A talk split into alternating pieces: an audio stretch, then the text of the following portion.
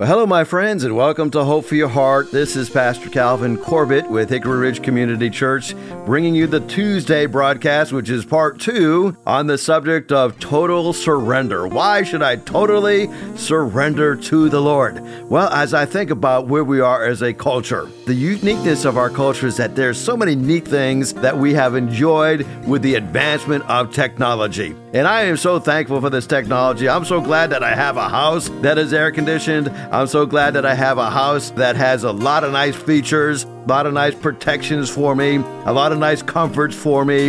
And, uh, you know, we're living in a day and age where you can basically run everything from your cell phone. I even got a guy in my small group. And uh, last night we were in small group, and I said to this guy, I said, Now listen, John, it seems like to me you, you're not talking as loud as you used to talk. And I said, I'm having trouble hearing you. He said, Well, you know, I got these new hearing aids, and I can control it with my phone. And he says, with this new hearing aid, my wife says I don't talk nearly as loud because even at a whisper, it sounds like I'm yelling in my ears. So now he has lowered his voice. And I said, you know what? I think I might be a little hard of hearing because my wife always accuses me of talking too loud. And so maybe I better get my ears checked out and uh, maybe get some of those nice little new hearing aids that they have. And I asked him, well, I said, well, how much do those things cost? He said, Boy, they're about $7,500. I said, Well, I reckon I won't be getting my hearing aids anytime soon, but I'm going to start saving up my money so that when I get to be a little bit older, when I need to have those hearing aids, I'm going to get me a pair of those hearing aids so I can hear everything that I want to hear. And he says, You know, the great thing about this? He said, if you don't want to hear something, you just slide down that dial right there and you don't have to hear anything. And he said, the neat thing is, I can have the TV in my room playing and I got this Bluetooth thing going there and I can listen to the TV just as loud as I want. And everybody else in the house can be sleeping. I won't bother them. It sounds like it's quiet, but I got it playing in my ears. And I said, this is just amazing what the Lord has done and given us these wonderful things with new technology. But today I want to talk to you about why should I totally surrender to the Lord? Don't surrender yourselves to this technology. As wonderful as it is, it's a tool. We ought to use it, but we don't surrender to it. I want to talk to you about a coconut, a cookie cutter, and a cross. In Africa, when they want to catch a monkey, they carve out a coconut. They put about an inch and a half hole in that coconut. They put a piece of fruit in the middle of that coconut, maybe like a little banana. That old monkey comes along, puts his little hand in there, grabs onto that fruit, and he won't let go of that fruit. But it creates a dilemma for him he can't get his hand out because he's hanging onto that fruit. So those hunters come along and they capture him. Here we have a monkey that's getting captured all because he refuses to let go of a little piece of fruit. I think about the trapment of sin. Sin will always trap you. We're also going to talk about the cookie cutter. As we think about a cookie cutter, uh, it makes cookies all the same size, all the same shape, and, uh, you know, for Christmas, I love uh, seeing these cookies of Christmas trees and we decorate them and they're all the same size. When we think about our minds being changed, we're told don't be conformed to the pattern of this world. Don't think like the world. Don't act like this world. You know, I think about where we are right now as a society. And I think about this recent decision that was announced about the reversal of Roe v. Wade. You know, I expect that there's many people that are very upset about that. And I kind of understand that, right?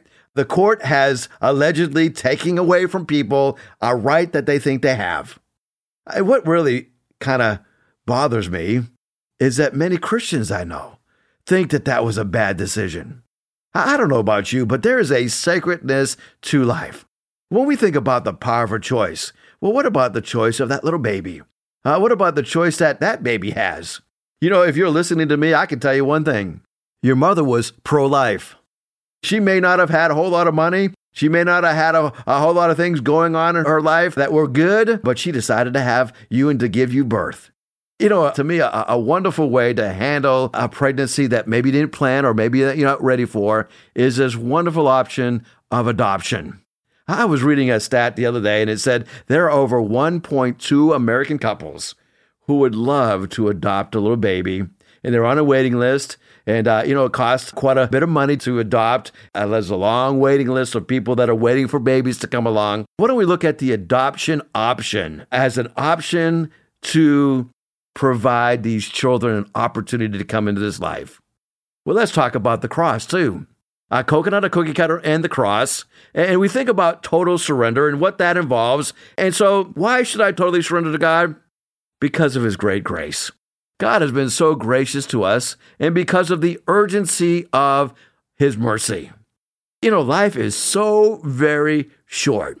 I am just amazed. The older you get, it, seems like the years fly by. Now, the days sometimes seem long and slow, but it seems like it was just yesterday it was Christmas, and tomorrow's going to be Christmas again. It seems like life just flies by you so fast. And so there's this urgency to receive God's mercy before it's too late. And when you've done that, your life will change radically. So we learn we should be surrendering and we learn what that is. It means that we live by faith. That's right, we live by faith from first to last. Paul says, I'm not ashamed of the gospel of Christ. Why? Because that's where the power of God came that brought me salvation. That's how I was born again because of the power of the gospel. That is what changed my life. You know, what I think about the gospel, so many times people will say, I don't want that. I don't want the free uh, gift of salvation. I was born okay or I was born right the first time. Uh, it's kind of like me many years ago. You know, for years, I despised pepperoni pizza. You say, how could you not like pepperoni pizza? Well, I would just look at a, a big old large pepperoni pizza and I see all that grease on top of that. And I said, that can't be good. Uh, you know, I hated pepperoni pizza without even trying it. I never tried it. I just looked at it and says, man, I ain't going to touch that stuff. Well, one day somebody convinced me that I should try it. You know what? I tried it. And, and you know, matter of fact, I like pepperoni pizza now so much that um that if there's no pepperoni pizza in heaven, I'm not sure that I want to go to heaven. Just kidding. Of course, uh, we're going to go to heaven. We're going to have everything that we need. But I was afraid to try it because it didn't look right. It didn't look good to me. It didn't look appealing to me. But when I finally tried it, I tell you what, my life was changed. The same is true about my faith. I thought it was crazy that somebody would surrender themselves to a God that they cannot see uh, based on a Bible that many people think is antiquated. I turned my nose up to Christianity. As a matter of fact, I went through a crisis of belief from age 15 to 21. I was running from God. And I didn't want to be involved in ministry. I didn't want to be involved in, in church work. I didn't want to be involved in reading my Bible or having anything to do with Christianity. Uh, in my mind, Christians were a bunch of weirdos. That's what they were. Uh, they were crazy people. I mean, they went to church every Sunday. Uh, they lived lives that were different than how I wanted to live, and uh, and I said, I don't think I want any of that stuff. Those people are just different. I, I want nothing of of their life. And, and as I began to study God's word, I said, you know, they are different. Paul says we're a peculiar people. The reason is because our faith is not in this world. Our faith is in the world to come. Uh, so we should be living a life of totally surrender because we live by faith. Number two, we walk by uh, humility, and that is we are, are not boasting because we couldn't save ourselves. You know, many years ago, I was talking to a couple and I was sharing the gospel with them, and and I and I asked them why they thought they were going to go to heaven. They said, "Well, I think I'm going to go to heaven because I'm a pretty good person." I said, "You are? How do you base that? Uh, what do you base your goodness on?" And, and this couple, very lovely couple, and uh, they had wonderful children, a beautiful home, and they had horses in their backyard and, and a lovely swimming pool. And and I said, well, uh, let, well, let me ask you about what you base your goodness on. He said, well, we keep the Ten Commandments. I said, well, that's wonderful to hear. Uh, can you name them? And it got real quiet. They couldn't name any of the Ten Commandments. Well, I started to help them out a little bit. I said, well, one of the commandments is thou shalt not lie. I said, have you ever told a lie? Oh, so, you know, I, I, I, yeah, oh, yeah, I've told a lie. I said, well, that's okay. You know, one out of 10 is probably not bad. Uh, uh, let's look at another commandment. Uh, how about that one that says, um, thou shalt not covet? Have you ever wanted something that doesn't belong to you? And they both looked at each other, looked back at me, and said, Well, yeah, yeah, I, have wanted some things that don't belong to me. I, I said, Well, okay, okay, that's two out of 10. Uh, that, that's not too bad. Maybe, maybe God grades us on a curve, right? and uh, give us a little pass on a couple ones that we miss. And I said, Well, let me give you another one. Thou shalt not commit adultery. And they both smiled and perked up. And said, "Well, we've been faithful to one another. Uh, we haven't committed adultery." And, uh, kind of, kind of a, a, a neat story about adultery. I was asking my kids one day. I said, "Do you know what adultery is?" One of my kids, when they were just young, said, "Yo, yeah, yeah, I, I know what adultery is, Dad." I said, "You do?" I was kind of surprised, as young as they were, uh, that they knew what adultery is. I said, okay, well, tell me, what is adultery? They said, Dad, adultery is when kids act like adults. That's what adultery is. And I started snickering a little bit. And, uh, and I said, well, you know, there might be a little truth to that meaning. And so this couple said, Well, we've never committed adultery. I said, Well, that's good that you've been faithful to one another. But you know what Jesus said about adultery? Jesus said, If a man looks after a woman and he lusts after her, he hath committed adultery in his heart. Oh, they were guilty of that one too. I said, Well, there's another one. Another commandment, thou shalt not kill. And so, oh, well, we've never murdered anybody.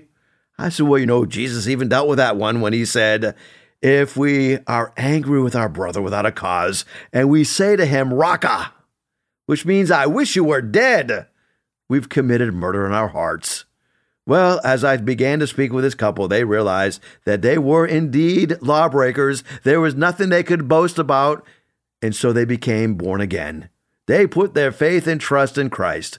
Listen, we should surrender to the Lord because we are dead to our sins. Paul says in Romans chapter 6, why should we go on sinning? Should we sin more? That grace may abound? He says, oh, by no means. He says, we have been dead to sin. You know, to be dead to sin means I'm no longer living a life that is enslaved to sin. It doesn't mean I'm sinless, but it does mean that I sin less because I'm no longer a slave to sin.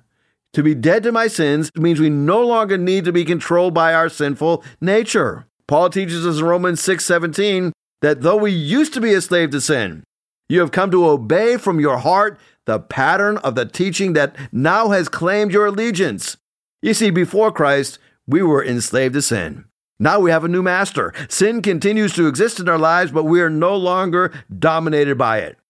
You know, you ever get frustrated with something and it's obviously going wrong, and, and the person that you're trying to convince has no clue as to what you're trying to argue? Sometimes that's what we may feel as believers in Christ. And the reason is because they have not been awakened to the resurrection of Christ. Well, there's another reason that we should surrender completely to the Lord is because we have been released from the law. Romans 7 6 says, But now by dying to what once bound us, we have been released from the law so that we can serve in a new way with a new spirit, not in that old way of the written code. Did you know that the law condemns us? The law indicates that we are lawbreakers, but when we're born again, we're no longer going to be judged by that law because God has paid the penalty for our sins through his son, Jesus Christ. Number five, we should be surrendered to the Lord because we are free from all condemnation. Oh, I love Romans chapter 8. You know, when I was grappling with my faith as a young man, somebody said to me, you ought to be very familiar with Romans chapter 6. Uh, that's the fact that Romans chapter 6 talking about God's grace being uh, available to us. And, uh, and going into chapter number 7, that we are released from that. We're dead to sin. We're released from the consequences of the law. And then chapter number 8 talks about the fact that we are no longer under condemnation. Paul says there is now no condemnation to those who are in Christ Jesus. Oh, you ought to surrender yourself to the one who's freed you from condemnation. Let's do a really uh, uh, simple illustration. Let's say that you are incarcerated and somebody comes along and says, Now listen, you have done the crime and you're doing your time, but I'm here to tell you that I'm going to pay for all of your legal fees. I'm going to pay for all of your consequences. I'm actually going to do your time so you can go free. You know, if somebody did that to you, you would be indebted to that person. You would love that person because of the debt they paid on your behalf. That's what Christ has done for us. He has not only declared us without sin, he declares us as guiltless. No more shame, no more pain, no more separation from God, no more condemnation. Now, there's another reason why we ought to surrender to the Lord is because we are heirs with Christ. You know, in Romans chapter 8, verse 16, it says, The Spirit Himself testifies with our spirit that we are God's children. Oh, when I was battling this whole security of my salvation, this assurance of my salvation, I memorized that little verse and I realized that I was doubting my salvation because I was feeding the wrong spirit. It says the Spirit Himself testifies with our spirit that we are children of God. And if we are children, then we're heirs, heirs of God and co heirs with Christ. And I want you to know as I look at this passage of Scripture, I realize that because I'm a child of God, I have an inheritance. Maybe you're leaving an inheritance to your family. That's a great thing to do, right? An inheritance to your children or your grandchildren. You know, you leave that to your family, right? They receive that inheritance because they're part of your family. They haven't earned it. They probably, maybe even don't deserve it, but you're going to leave it to them because you love them and because you're part of the family. God does the same exact thing to us. We are the children of God, and because of that, we are co heirs with Christ Jesus. Now, Paul goes a little step further by saying that, you know, if we're going to receive the benefit of being an heir of Christ, there's also other things that we're going to share. We're going to share in his suffering in order that we may also share in his glory. Surrender to Christ because we are heirs with Christ. Number seven, we are to surrender to Christ because we enjoy God's everlasting love. Oh, we're still in Romans chapter 8. And as we get toward the end of that chapter, Paul reminds us that nothing is going to separate us from the love of God. His love for us is everlasting. As a matter of fact, this is what he says in Romans 8:35. Who shall separate us from the love of Christ? Shall tribulation or hardship or persecution or famine or nakedness or danger or sword?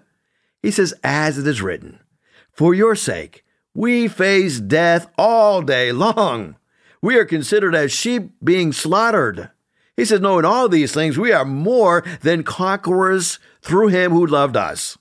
Paul says, I'm convinced Neither death, nor life, nor angels, nor demons, nor the present, nor the future, nor any other power, nor height, nor depth, nor anything else in all of creation shall be able to separate us from the love of God that is in Christ Jesus our Lord. Oh, I surrender to the Lord because He has promised me His everlasting life, and nothing can separate me from His everlasting life. You know, I can't even separate myself from His everlasting life. That's why Jesus said in Romans 10 28, that we are safe and secure in our Father's hands, and no man is able to pluck him out of his hands. You know, my security and my salvation is not based upon my ability to hang on to Jesus, but it's his ability to hang on to me. Uh, well, there's another reason why we ought to be totally surrendered to the Lord is because we are chosen by God. You know, if you're chosen by God, you have nothing to be ashamed of. As we look at Romans chapter 9, Paul talks about the Gentiles who didn't pursue righteousness, but somehow they got it. It was a righteousness based on their faith. He says, but the people of Israel, they were pursuing the law as a way of righteousness, and they haven't attained their goal. He says, why not? Because they pursued it, not by faith, but as it were by works. They stumbled over the stumbling stone. And he says, as it is written, I lay in Zion a stone which causes people to stumble, a rock that makes them fall, and the one who believes in him will never be put to shame. Paul is, is setting up this argument, and he says, You know why people stumble over us and our faith that we have in Christ? It's because they have rejected that. The rock, that stone that causes people to stumble, is the rock that they are rejecting. And Paul says, But those who believe in him are never put to shame. Uh, here's another reason why you should totally surrender to the Lord is because He has given us wonderful opportunities and He has chosen us. He gives us a, a, choice in receiving salvation. Now, Romans 10 9 and 10 is a passage that we probably know very well, uh, but I want to look at those two verses and I want to look at verses 12 and 13. And I want to let you know that there's 18 inches between your, your head and your heart. And a lot of people miss salvation by 18 inches. Look what Paul says in verse 9. If you declare with your mouth Jesus is Lord and believe in your heart that God raised him from the dead, you will be saved. And so there's two steps here. Declaring with your mouth Jesus is Lord, believing in your heart. So it's giving intellectual assent to the fact that Jesus is Lord, but it also must drop down into your heart, believing that God raised him from the dead. Then you'll be born again. You see, it's not just lip service. It's not just praying a prayer somewhere. It is actually believing in my heart that God raised him from the dead. Paul continues, For it is with the heart that you believe and you are justified, and with the mouth that you profess your faith and are saved. In other words, when the heart really changes, you can't help but your mouth speak about it. As the scripture says, anyone who believes in him will never be put to shame. There's no difference between Jew and Gentile. The same Lord is Lord of all and richly blesses all who call upon him. Everyone, anyone who calls upon the name of the Lord shall be saved. What a great understanding of this passage of scripture is that we have an opportunity to be a recipient of God's grace. We've got to make that choice to declare it with our mouth after we believe in our hearts. And then number 10, we have hope, even when we lack faith. Oh, this is such a wonderful passage, such an encouragement to me because I want to let you know sometimes my faith and sometimes my hope is a little bit rocky and, and, and a little unsettled. And, and so Paul reminds us about how we were recipients of salvation in the first place. And Romans chapter 11, verse number 17, he says, If some of the branches have been broken off, and he's referring to that, that wild olive shoot that got broken off, talking about the nation of Israel. For the most part, they rejected the gospel. And so they were cut off. And then he says, when they were cut off, we were grafted in as a nourishing sap from the olive root. Paul says, don't consider yourself to be superior to those other branches. If you do, consider this you don't support the root, but the root supports you. Paul is reminding us of a wonderful truth here that we were grafted into the family of God. We had nothing to do with it. Uh, we didn't create the family, we were grafted into the family. We didn't support the family, the family supported us. Listen, you can cut off a branch from a tree and the tree will keep on living. But if you cut off the roots, then the tree dies. Paul says you didn't support the root system, but the root system supports you. Oh, what a blessed hope that is. Even when I'm a little bit lacking in faith, I get nourishment from the roots because the roots are produced by God Himself. So I want to encourage you totally surrender to God. The first step is releasing my grip. We were trapped, but now we're set free. R- release that grip. Like that monkey had to release that grip and he'd be set free. Don't hang on to sin. Don't hang on to worldliness. Now, what is that one thing that you're hanging on to? And I find that usually it is one or two things that we're hanging on to. It's almost like a yardstick. You know, a yardstick is 36 inches long. But many of us says, Lord, you can have my life. But we hang on to that last half inch. We said, okay, Lord, you can have 35 and a half inches. I'm going to hang on to that last half inch, okay? And, and here to totally surrender to God, you've got to release that grip. Let it go. Maybe you're battling with bitterness. You know, I think bitterness has ruined more people uh, because they hang on to one little thing and they won't let it go. They actually become trapped. They become enslaved by hanging on to that one little thing. You, you know how you release your, your grip on bitterness? You forgive. You forgive, you let that person free, and you discover that you were set free as well. Number two, I totally surrender to God by releasing my grip. I get out of that trap. I'm set free. Now I refuse to conform. We were deceived, but now we have a renewed mind. We think differently. You say, How do I begin to change my mind? You begin to saturate your mind with the Word of God. You know, I listen to the Bible often. As I'm cruising on down the uh, the interstate, as I'm going up 664 or on 64 or on uh, the 168 bypass, uh, or as I'm on Battlefield Boulevard. what a wonderful name for a street, right? Battlefield Boulevard. And so as I'm battling traffic on Battlefield Boulevard, I take God's word and I begin to listen to it, okay? Uh, and I don't read it as I'm driving because, uh, you know, I don't want to be causing some accidents out there. I don't want to be a distracted driver, but I have God's word playing and I'm listening to great sermons. And, and maybe you're cruising down the road right now and you're listening to me and, uh, and you're getting a little frustrated with that traffic. Listen, don't think like the world. Don't start honking that horn, get all upset with people. Realize that we're not conformed to this world. We once used to be deceived, but now we have this new mind, a renewed mind. You know, the Bible will set your mind in the right direction. And then, number three, we are totally surrendered to Christ when we regard the cross. You see, when you totally surrender to the cross, your life becomes different. And you are abandoning yourself. And Paul tells us that you become holy and pleasing to God. That's your proper worship. And let's imagine today that I have said to you, I tell you what, I'm going to give you my car. And I'm not going to charge you for it. You can have it. And you come, you get the keys, and you take my car, and, and you take it like it's your own, and you put gas in it. You take care of the repairs, and you wash it once in a while, you clean it, and, uh, and, and it's almost like it's yours. But one thing I haven't done, I haven't given you the title to that car. I said, You can have my car, but I'm going to hang on to the title. You know, I still own that car, Uh, you may be paying for the repairs and you may be enjoying the benefit of that vehicle, but it still really belongs to me because I haven't signed a title over to you. I think many Christians do the same thing. They're enjoying the benefits of being a follower of Christ. They're enjoying uh, the fellowship of God's people and the blessings of the Lord upon their lives, but they haven't signed over the title of their life. They haven't given themselves completely over to the Lord. And, and as a result, uh, they're really hanging on and, and they're not really satisfied because they don't really own this relationship with the Lord. Today, would you totally surrender to the Lord today?